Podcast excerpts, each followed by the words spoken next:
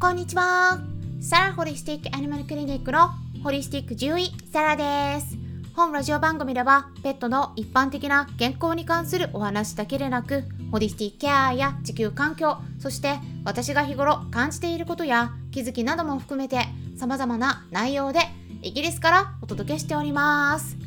さて皆さん、いかがお過ごしでしょうか？最初にですね、重要なお知らせがあります。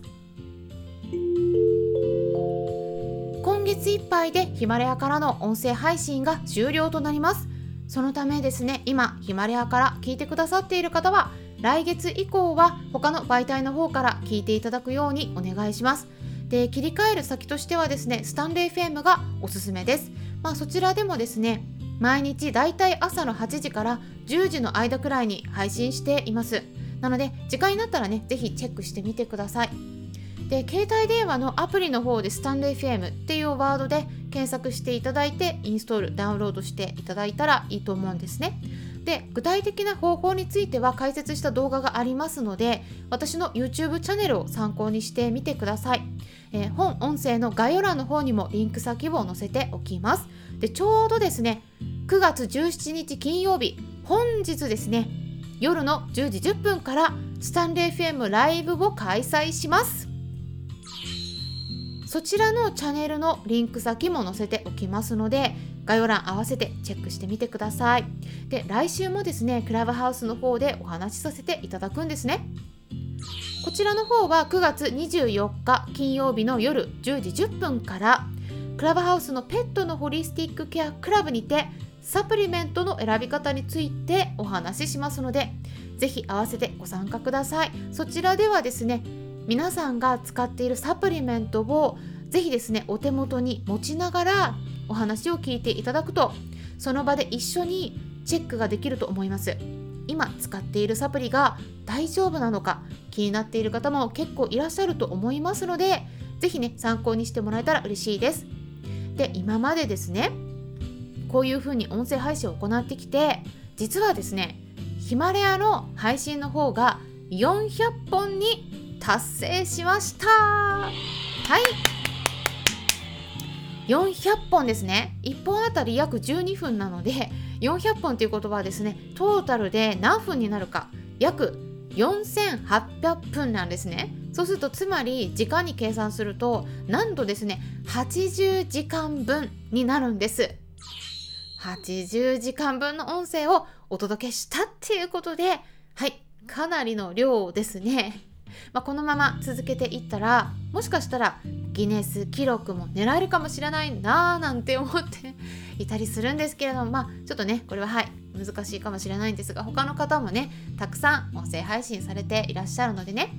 まあ、でも音声の方はですねそのうち有料にしてオーディオブックにしていきたいと考えておりますのでまあ聞きたい内容がありましたら無料の今のうちに 是非聞いておいてください。でね最近は結構健康ネタをがっつり入れてましたので今回はちょっと箸休めできるような緩めの話題でお届けしていきたいと思います。音声配信を毎日続けてもう1年以上ですね。やってきて継続するコツですね。条件というものを皆さんにお伝えしてみたいなと思ったんですね、まあ、これペットの健康に関係ないようなことに思えるかもしれないんですけれども意外に関係あるんですよ。なぜかっていうと特に病気の予防のためのケアをお家でしていくっていうことはですねこれね1日だけやればいいっていうもんじゃないんですね。継続することが重要なんですね。例えばデンタルケア歯磨きにしても今日1日だけやればその後続けなくてもいい状態が維持されるのかっていうとそうじゃないんですよね。2日3日もすれば再び思考がついてきたりその後もさらに放置すれば歯石がついてで何日間もさらに放置したら口臭だって出やすくなります。歯磨きは毎日することが重要なんですよね。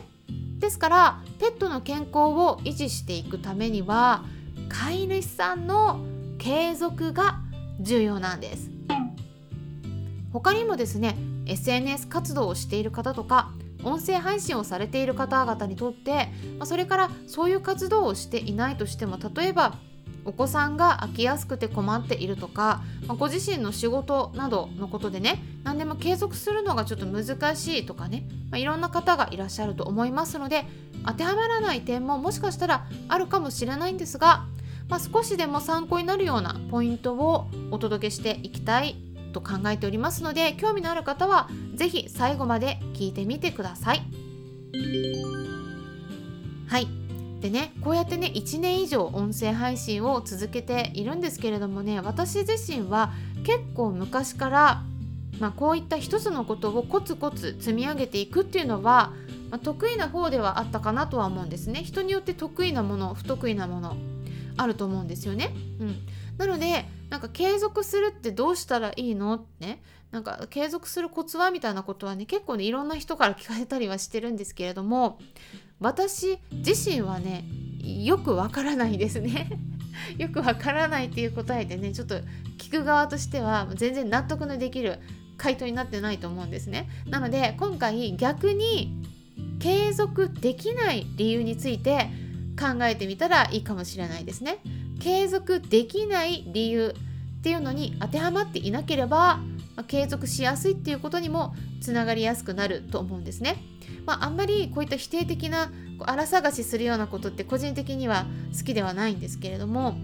発想の転換として一回そうやって考えてみるとなんかヒントが得られるかもしれないです。ということで是非ですね皆さんも一緒に継続できない理由について条件をね探ってみましょう。まあ、結構ね継続できない理由っていうワードでインターネット検索すると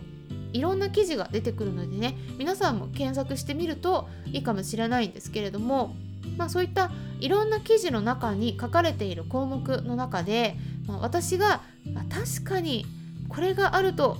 継続できないだろうなって思うような項目について今回3つですねお伝えしてみますね。まず継続できない理由1つ目としては完璧を求めたり高すぎる目標設定をしてしまっているっていうことですね。完璧主義だと結構続かないこと多いかなと思うんです、うん、例えばねヒマラヤでもランキングとかもあったんですけれどもまあそうするとですねこう高い設定をしてしまっているこう何位に入りたいとかね、うん、私の場合もねもちろん健康部門1位になりたいなって最初から1位だったわけじゃないのでそう思っていたんですがで1位になれたらねやっぱ嬉しいけれどもでもねたとえね1位になれていなかったとしても多分そのまま続けていたと思うんですね。でも完璧を求めちゃうとそこに達成できなかった時にそのこう下の段階にとどまっちゃってる自分のことを価値が全くないかのように思えてしまうんじゃないでしょうかね。まあ、これって例えばお子さんがテストを受けて常に100点を取り続けていたにもかかわらず99点を取ってしまったそしたらなんかそのマイナス1点のことばかり気になっちゃって99点ってもちろんすごいことなのになんかそれには何も価値がないかのように思えてしまうとかねそんなことに近いんじゃないかなと思うんです。で実はですねペットの治療についても同じことが言えるんですね。100%の完璧を求める必要はね本来ないんですね。求めちゃうと今度逆にかえってですね動物さんの方がちょっと辛くなっちゃいます。もちろん何かミスがあれば後悔するかもしれないんだけども人間もですねそして動物さんも不完全な生き物なんです。だから自分自身の飼い主さんの選択のミスっていうのは起こりうるというのは覚悟されておいた方がいいです。そうしないとですねいざペットロスになった時にすごくね完璧でなかった自分っていうことで自分自身を責めてしまうことがあるんですね。でもねペットの動物たちはそうやって完璧であるっていうことを求めていない場合が多いんです。彼らの方がね多分私たち人間よりも人間っていうものをね深く観察してもっと深くね理解しているのかもしれないなって思うことがあることぐらいあることもねあるぐらいなんですね。ちょっと表現がおかしいけれども。うん。まあそんな感じでね、うん、2つ目もお話ししていきますが2つ目としては他人と比較をしてしまってできない自分を責めてしまうっていうことですね。他人と比較をすることこれね日本人に多いかなって思うんですね。うん。SNS でもそうですね。フォロワーさんの数っていうのが一目瞭然ですね。数だからそうするとですねこれもランキングみたいな感じでですねこう数がどっちが上どっちが下ってこう他の人と比較をしてしまうんですね。でもその数だけでその人の価値とかその人がやってることの価値これが決まるわけではないはずなんですね。うん、なんだけれどもそのそこにこだわってしまう。で、えー、そうするとそこに達してない自分のことを責めてしまう、うん、あとは責めるかもしくは何かこうなんだろうな悪いように思ってしまうような場合があるようなんですね、うん、だけど実際はですね数が多くても、うん、実質のファンの方がね全然いない場合もあるし中身が伴ってない人も結構いらっしゃるんですね。なので分かる人には分かるんですけれどもあのちょっとねそのフォロワー数っていうのはこう人の外見だけで判断するのってねちょっと同じ似たようなところがあるんじゃないかなって思うところもありますね。だから本当はねあんまりそこまで気にする必要はない。他の人と比較をする必要はない。っていう風にねあの考えていただくといいかもしれないです。そして最後3つ目。継続していることをね楽しんでるかどうかですね。もうここが一番本質的ではないかなって思います、まあ、例えですね。やらなければならないからやってるっていう場合でもそれを楽しんでいけるかどうか楽しくないものをいかに楽しいことに切り替えていけるかどうかそういう工夫ができるかっていった点もね継続できるかどうかの分かれ道になっているんじゃないかなと思います。ということで今回はねいろいろと継続するためのポイントについてお伝えしていきました。はいあのちょっとね少し言葉が詰まってましたけれどもいろいろ参考にしてもらえたら嬉しいです。それではまたお会いしましょう。ホリスティック獣医サラでした。